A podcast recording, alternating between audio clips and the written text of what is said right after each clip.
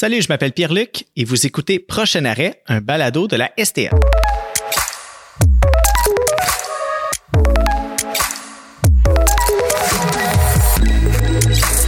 Aujourd'hui, dans ce dernier épisode de la saison 1 de Prochain Arrêt, nous allons parler d'une des questions qui est la plus souvent posée à quelqu'un qui travaille dans le transport collectif. Mais comment qu'on fait les horaires d'autobus? Comment qu'on procède aux horaires? Quelle est la mécanique derrière ça? Eh bien, aujourd'hui, j'ai décidé d'en parler avec deux de mes collègues de la direction planification du service, Annick Lacombe et François Valiquette. Bonne écoute!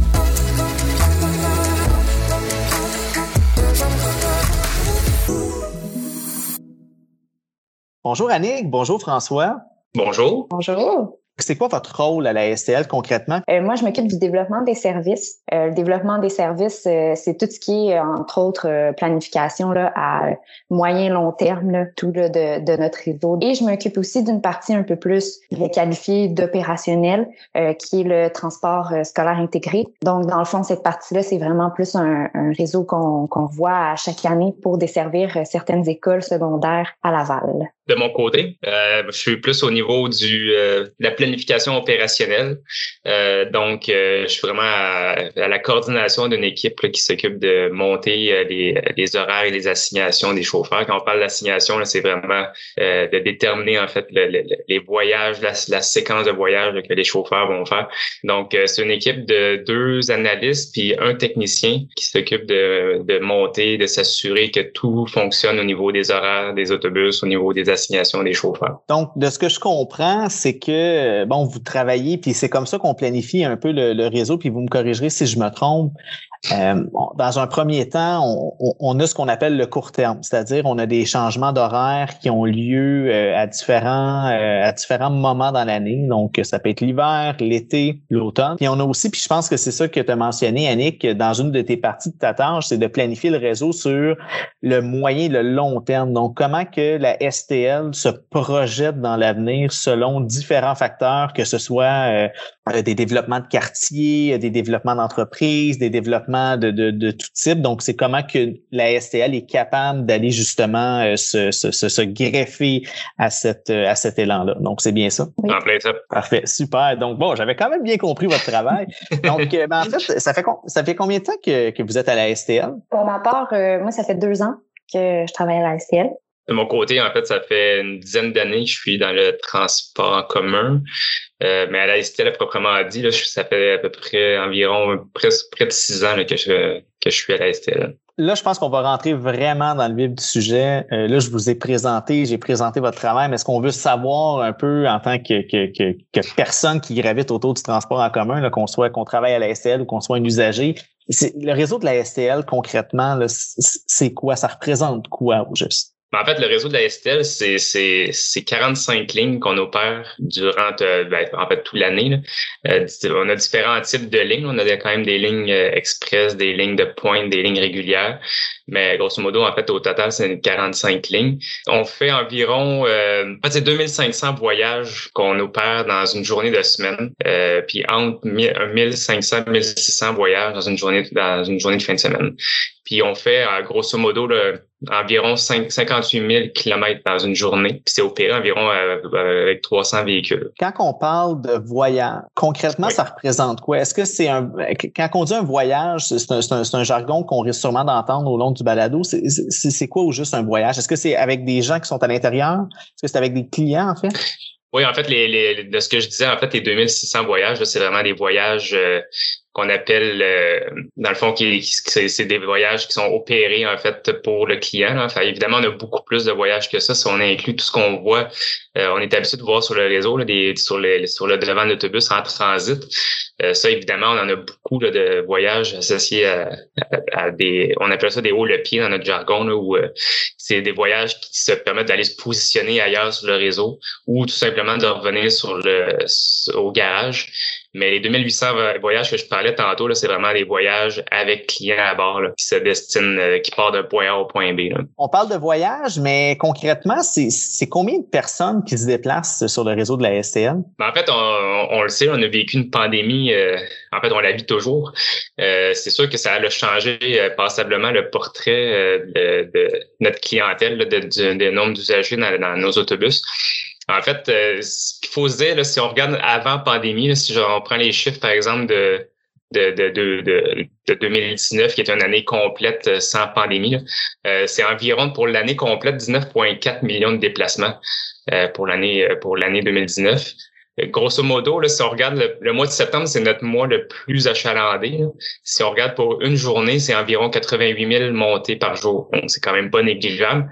Quand on parle de montée, euh, François, c'est des gens qui montent littéralement à bord. Exactement, c'est ça. C'est quelqu'un qui a franchi la porte, qui a mis les, qui est monté, qui, qui, qui est embarqué dans l'autobus en tant que tel. OK. Pourquoi qu'on change les horaires. Pourquoi qu'on les garderait pas tout le temps mm-hmm. comme tel? si on prend juste l'été, par exemple, ben, on voit, on, le sait, les écoles euh, sont en congé, donc on a quand même une bonne baisse d'achalandage au niveau euh, de l'été, ce qui fait en sorte que nous autres, on doit se réajuster au niveau du service parce qu'on n'a pas besoin d'autant de voyages que pendant une période euh, avec, avec école.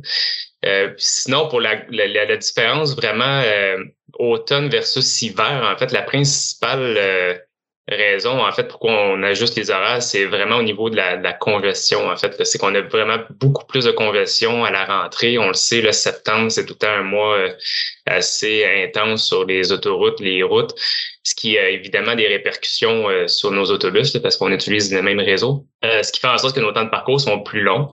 Donc, on doit donner plus de temps, de temps à nos voyages pour pouvoir garder notre bonne ponctualité là, au niveau de la clientèle. Et quand on bascule en hiver, ben là, on a beaucoup moins de congestion, on a moins d'enjeux de, de, temps de parcours plus long. Donc, ce qui fait qu'on réajuste toutes nos horaires en fonction de ce temps de parcours-là, euh, vraiment pour pouvoir mieux refléter la réalité de notre, du terrain, puis s'assurer d'avoir une bonne ponctualité pour la clientèle, des bonnes, euh, une bonne ponctualité également pour nos chauffeurs, là, pour qu'ils puissent euh, avoir assez de temps pour opérer leur voyage. Donc, si je comprends bien, on fait des changements d'horaire, entre autres, parce qu'il y a des restrictions par rapport à la, température, entre autres. Là, je veux dire, rouler l'hiver, l'été, c'est pas la même chose. Il y a une différence aussi au niveau de l'achalandage qui est pas réparti de la même façon. Puis aussi un souci euh, d'offrir un service qui est constamment ponctuel, le plus ponctuel possible. Ben, notre ponctualité, elle tourne toujours autour de 89-90% En fait, c'est euh, pour la simple et bonne raison, en fait, qu'on on fait des ajustements. Là, justement, on parlait des différentes périodes qu'on change nos, nos horaires. Ben, c'est qu'on fait un, réajustement de nos, nos lignes. Euh, euh, dans le fond, on, on s'assure tout le temps, on regarde les lignes où les performances sont un petit peu moins bonnes, puis on révise les temps de parcours pour s'assurer que de tout le temps tenter de maintenir la ponctualité euh, à 90% C'est sûr qu'il y a plein, il y a plein d'aléas, dans le sens, euh, il y a des travaux, euh, des, des routes fermées. Euh, c'est sûr, c'est plus difficile au quotidien de maintenir des fois une ponctualité, mais globalement, en fait, on est tout le temps autour de 90 C'est, c'est notre cible aussi. Là, on comprend pourquoi qu'on change les horaires. Comment qu'on change les horaires? C'est quoi la mécanique de ça? Parce que si on change les horaires trois fois dans l'année, il y a du travail en amont qui se, qui se planifie. Puis c'est un travail aussi d'équipe avec les autres euh, directions, les autres, les autres personnes. Bon, pour pour les fans du balado, vous avez sûrement écouté l'épisode avec les chauffeurs, vous avez écouté l'épisode avec les superviseurs. Donc, on vient un peu boucler la, la, séquence avec, avec vous aujourd'hui. Comment qu'on fait la planification d'horaire euh, comme vous faites? C'est quoi les étapes? En fait, la première étape, c'est, un peu ce que je disais tantôt. En fait, là, la première étape, c'est vraiment l'évaluation des temps de parcours.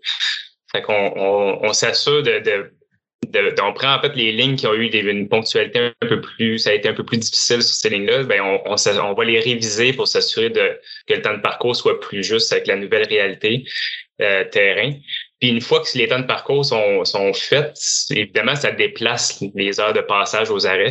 Donc, il y a tout un réajustement d'horaire qui doit être fait là, au niveau euh, de ces lignes-là là, pour s'assurer qu'on arrive à bonne heure pour des sorties d'école, des sorties d'entreprise, euh, les correspondances avec le train, les, les, métros, le premier dernier métro qui est toujours important de s'assurer de, de, maintenir une correspondance dessus. Euh, il y a évidemment toutes les correspondances euh, autobus-autobus de la STL qu'il faut maintenir. il y a plusieurs vraiment contraintes d'horaire à respecter comme ça une fois que tous les temps de parcours ont été modifiés.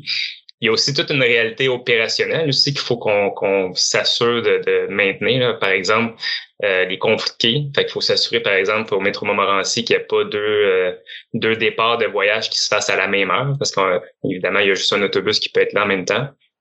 Euh, il y a aussi toutes les contraintes qu'on a au niveau du stationnement des, des terminus, parce que dans les terminus d'autobus, on a des places de stationnement, mais on est limité, évidemment. on n'est pas on n'a pas des places à l'infini.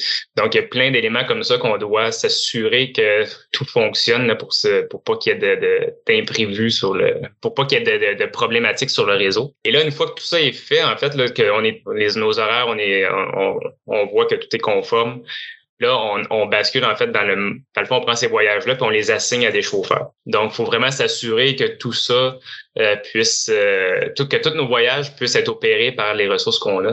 Puis évidemment, ben là, c'est, c'est, il y a, y a là, je parle du transport régulier, là, mais il y a aussi vraiment tout le scolaire euh, qu'il faut tenir en compte aussi, là, parce qu'il y a, y a des, des, éléments aussi qui doivent être ajustés du côté du scolaire. Qui est... C'est d'abord pour ceux qui connaissent peut-être un peu moins ça, là, le transport scolaire intégré, euh, c'est dans le fond un, un, service qui est vraiment qui est plus adapté dans le fond aux étudiants de certaines écoles secondaires euh, sur le territoire de Laval. Donc, euh, c'est un service, on, on, offre dans le fond, on va créer vraiment des lignes spécifiques pour euh, desservir les étudiants euh, d'une certaine école secondaire. Pour information, là, le, le, transport scolaire intégré, actuellement à la STL, on a 76 lignes scolaires intégrées. Ben, c'est un réseau qu'on revoit à chaque année pour s'assurer de, de capter la majorité des étudiants pour qu'ils puissent aller à l'école. c'est vraiment un service qui vient là, en, complémentarité là, à notre service régulier. Je vais juste retourner un petit peu sur le, réseau qui est plus régulier. Euh, François, euh, là, on commence un peu à comprendre un peu mieux comment on réfléchit au changement. La ponctualité, c'est vraiment une priorité. Je me demandais, est-ce qu'il y a une certaine hiérarchisation des lignes qui sont priorisées par rapport à la bonification de service? Euh, des fois, on entend des, des, des, gens qui se demandent pourquoi que telle ligne est priorisée versus une autre. par exemple, une ligne que j'emprunte. Pourquoi depuis les dix dernières années, c'est toujours le même genre d'horaire, tandis qu'une ligne à côté de chez moi qui passe plus souvent. Euh, en fait, comment comment comment il réfléchit cette euh, cette euh, cette décision-là? Ah, C'est une très bonne question. Je, dirais en fait qu'on n'a pas de hiérarchie vraiment. Tout est une question d'achalandage en fait. c'est sûr que tu sais un, voyage qui va déborder, forcément, c'est sûr que si évidemment on a les ressources pour là, mm-hmm. c'est sûr que ça va être des, des ça va être ça va être un ajout de voyage, peu importe c'est quelle ligne. C'est sûr que par contre il y a certains certaines lignes qu'on va peut-être être euh, qu'on va peut-être mettre un peu plus de, de, de, de services euh, sur nos lignes structurantes. C'est nos grands axes qu'on connaît, Notre-Dame, euh, Concorde, Bélaurentide, Curé-Labelle. Dernièrement, justement, on a mis un peu plus de services dessus pour essayer de favoriser les correspondances. Fait qu'on sait que plus la fréquence de passage euh, est, bonne, plus les correspondances sont faciles à faire, moins il y a d'attente pour les clients. Et quand on parle de, de correspondance, François, est-ce qu'on fait référence uniquement aux correspondances entre le réseau de la STL, donc d'une ligne à une autre, ou mm-hmm. vraiment les correspondances avec le train, avec le métro? Ben, c'est sûr, en fait, le, train, c'est plus ben, facile, euh, je le guillemets, là, mais c'est plus facile à, à, parce que c'est des horaires vraiment c'est une ligne qui passe avec des horaires assez précises. Fait que c'est assez facile d'aller s'accrocher euh, à ce voyage-là. Euh, par contre, là, on sait qu'au niveau du, du, service régulier de la STL, en fait, si on prend une ligne, par exemple, qui prend des Laurentides au complet, euh, ben on va croiser plusieurs autres lignes qui arrivent dans des axes transversaux. Là. Fait que c'est sûr que c'est un peu difficile d'aller tout le temps à avoir des correspondances parfaites avec toutes les lignes. Fait une des solutions, c'est mettre de la fréquence. En fait, c'est ça permet à, peu importe la ligne qui croise, d'avoir de, plus de chances que la correspondance soit réussie pour le client. Fait que c'est beaucoup plus difficile de prendre une correspondance STL, STL parce que euh, il y a plein, plein, plein de, de, chaque ligne a sa particularité, il y a des fréquences différentes, il y a des enjeux différents. Fait que c'est ça rend ça beaucoup plus complexe à, puis, en même temps, on n'est pas non plus à l'abri d'imprévus Euh, vous l'avez mentionné tous les deux tantôt, là, si jamais il y a un accident, ça, peut paralyser, paralyser le réseau. Je pense, François, c'est toi qui mentionnais dans une quand on préparait justement le balado que euh, il y a beaucoup de. C'est un jeu de domino constant. Mm-hmm. Quand on change une pièce ou qu'on déplace quelque chose, ça peut avoir une incidence sur l'ensemble. C'est comme ça que le, le, le, le, réseau est réfléchi. Puis je pense que c'est la meilleure façon d'offrir le service. Euh, donc, si je comprends bien, euh, c'est plus complexe d'ajuster le service euh, sur des grands axes, comme tu mentionnais tantôt, des axes qu'on appelle des axes structurants. Donc, c'est vraiment les, aortes, les colonnes vertébrales du réseau, que, par exemple, des plus petites lignes avec un petit peu moins d'achalandage. Ben effectivement, parce que les plus petites lignes avec moins d'achalandage ont souvent des fréquences plus faibles, malheureusement, parce que c'est, comme je disais, c'est l'achalandage qui va déterminer la, fréquence de passage souvent.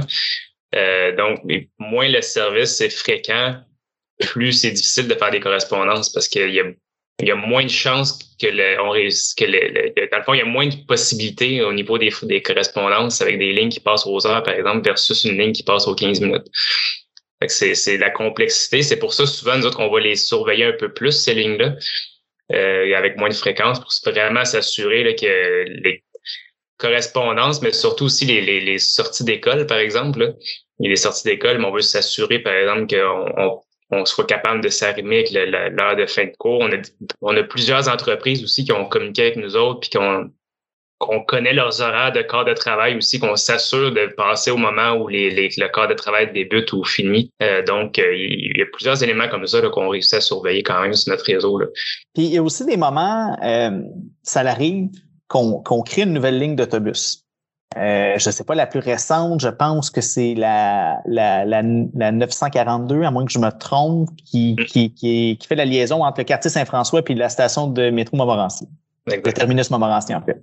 Euh, qu'est-ce que ça implique? Pourquoi que on, a décidé de créer une ligne? En fait, qu'est-ce qui, qu'est-ce que ça prend pour qu'on dise maintenant, c'est une nouvelle ligne d'autobus? D'abord, euh, dans un premier temps, soit on a reçu des demandes, euh, soit on, on reçoit des demandes de la clientèle ou de d'autres personnes, ou bien euh, c'est peut-être dans l'optique aussi de euh, besoins en déplacement qu'on va vouloir euh, anticiper. Euh, on parlait justement en début de balado là, de un nouveau quartier, par exemple, qui se développe. ben, si, si, si c'est un quartier de, de d'ampleur importante, euh, ben ça va peut-être prendre une nouvelle ligne pour euh, le desservir. Euh, quand on parle de, de mode de, transport structurant qui arrive sur le territoire de Laval.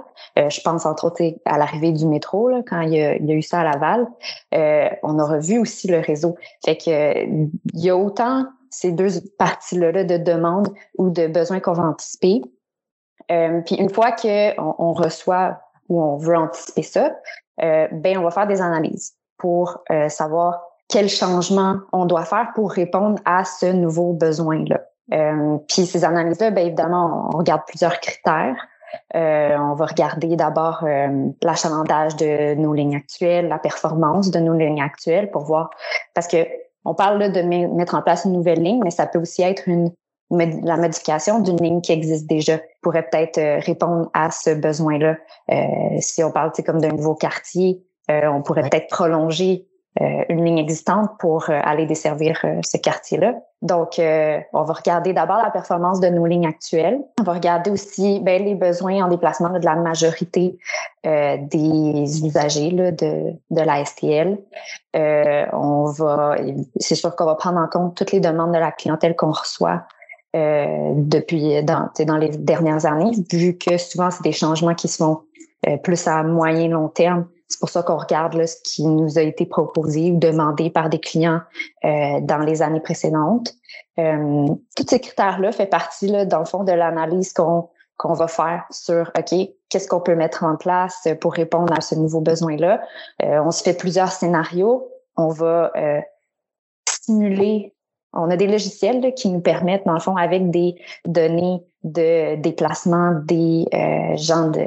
On, a des données, dans le fond, de origine et destination euh, d'un déplacement pour les gens dans la région métropolitaine. Fait qu'on va utiliser ces données-là dans nos logiciels pour simuler euh, les déplacements des gens sur des nouveaux réseaux fictifs. Fait qu'on va tester ça puis on va pouvoir regarder ah, quelle modification est la meilleure. Puis ça va nous permettre d'établir de cette manière-là un le tracé d'une nouvelle ligne. Puis là, une fois qu'on a établi, OK, où est-ce qu'elle va passer, puis sa fréquence aussi, dans le fond, c'est ce qui nous permet là, de décider, dans le fond. Puis par la suite, bien évidemment, là, il y a d'autres étapes là, plus valider. Il faut vérifier sur le terrain qu'un autobus peut bien manœuvrer sur euh, les rues de ce tracé-là. Il euh, faut aller poser des panneaux d'arrêt. Faut... C'est plein plus d'étapes plus euh, sur le terrain là, à faire. Là, et aussi dans nos systèmes. Il faut intégrer cette, cette nouvelle ligne-là dans tous nos systèmes pour faire le suivi là, de, de son opération, mais aussi pour les clients pour qu'ils puissent avoir accès à l'information de cette nouvelle ligne-là. On comprend que c'est pas euh, c'est pas euh, c'est pleinement réfléchi. C'est pas une impulsion de votre part de dire bon ben maintenant euh, là c'est le temps parce que ça serait ça serait une plus belle un plus beau tracé de, de tourner à droite plutôt qu'à gauche. ça m'amène à parler d'un autre service à la SL qui est un petit peu méconnu, qui est vraiment en support le, le, le service de taxi collectif. comment fonctionne le service de taxi collectif à la STL. C'est quoi la, la, la, la, la mécanique derrière ça pour le client? Juste en quelques mots, nous expliquer c'est le, le projet. Donc, dans le fond, euh, le taxi collectif, c'est un service qui est offert, en effet, par la STL, euh, en coopération avec un fournisseur de transport par automobile. Il y a deux catégories de services de taxi collectif, dans le fond. Euh, il existe le euh, service sur appel, c'est qu'on établit un horaire de passage euh, des, des taxis à des arrêts. Et le client doit appeler pour demander que le taxi soit présent à l'heure indiquée à l'arrêt pour qu'il puisse prendre, euh, dans le fond, le taxi et se déplacer. Euh, et ensuite, on a la deuxième catégorie qui est le service régulier, euh, qui est, ça c'est dans le fond, on peut voir vraiment comme une ligne d'autobus. Donc, on a un horaire avec des heures de passage aux arrêts, puis il y aura tout le temps un taxi qui va être présent à ce moment, ben, selon l'heure et l'horaire indiqué. Ça résume un peu les comment fonctionne le taxi collectif. Dernière question. Cette année, vous en avez clairement entendu parler. La STL a eu 50 ans. Euh, moi, j'ai le goût de vous entendre. Qu'est-ce que vous lui souhaitez pour, euh, pour cet anniversaire, euh, qui est, cet anniversaire qui est assez spécial, 50 ans, là, pratiquement les noces d'or. Le 50e anniversaire de STL tombe probablement dans l'année la, plus spéciale, en fait, qu'on a eue. Là, on parlait du COVID. Ben, en fait, moi, je, je souhaiterais à la STL qu'elle se rétablisse, que l'achalandage revienne, puis évidemment qu'on puisse euh, se répondre le mieux, le mieux possible aux besoins de, la clientèle, en fait, puis que on puisse continuer à là où on a laissé avant la pandémie, c'est-à-dire une belle croissance d'achalandage, l'innovation aussi, continue toujours au niveau de l'innovation pour pouvoir au final toujours offrir le meilleur service aux clients euh, euh, que ce soit de la nouvelle clientèle ou de, de l'ancienne clientèle. Euh, c'est ce que je lui souhaiterais pour les, les prochaines années. Et moi, ça, je dirais que ça, ça va un peu dans le même sens. Là. J'ai, quand tu as, demandé ce qu'on souhaitait à Estelle, j'ai pour son cinquantième, c'était j'ai pensé tout de suite au mot comme s'adapter. Fait que bien s'adapter dans le fond, parce qu'on vit beaucoup de changements là. Puis je me suis tout de suite dit comme ben je, souhaite qu'elle s'adapte bien à, à bouleversements qu'il y a eu, puis euh, ce changement, parce que nous, bon, on est en planification, fait que c'est sûr qu'on pense plus à peut-être au déplacement des gens, la mobilité qui va changer suite à la pandémie. Mm. Et euh, ben moi, je, souhaite à la Estelle qu'elle s'adapte bien à tout ça, qu'on puisse bien, euh, dans le fond, prévoir des, des, nouvelles connexions de nos lignes, des nouvelles lignes qui puissent bien s'adapter, mais pas juste au niveau là, de, des lignes, mais aussi de, de, tout ce qui est offert ben, Annick et François, merci beaucoup d'avoir participé euh, au balado. Euh, j'apprécie vraiment les échanges qu'on a eus. Puis je pense que tous ceux qui ont écouté vont avoir euh, une meilleure idée de la conception du réseau en général dans le quotidien. Donc, merci beaucoup. Très enrichissant. Un gros merci, ça fait plaisir. Voilà, c'est ce qui conclut l'épisode, mais aussi la saison 1 de Prochain Arrêt, un balado de la STL. Je vous remercie d'avoir été à l'écoute et j'espère que vous en avez appris davantage sur le transport collectif à Laval. Si ce n'est pas déjà fait, je vous invite à vous abonner au balado sur votre plateforme d'écoute favorite, que ce soit Google ou Apple Podcasts, Spotify ou encore Balado Québec. Prochain arrêt, un balado de la STL, est une production de la direction communication marketing de la Société de transport de Laval. À bientôt!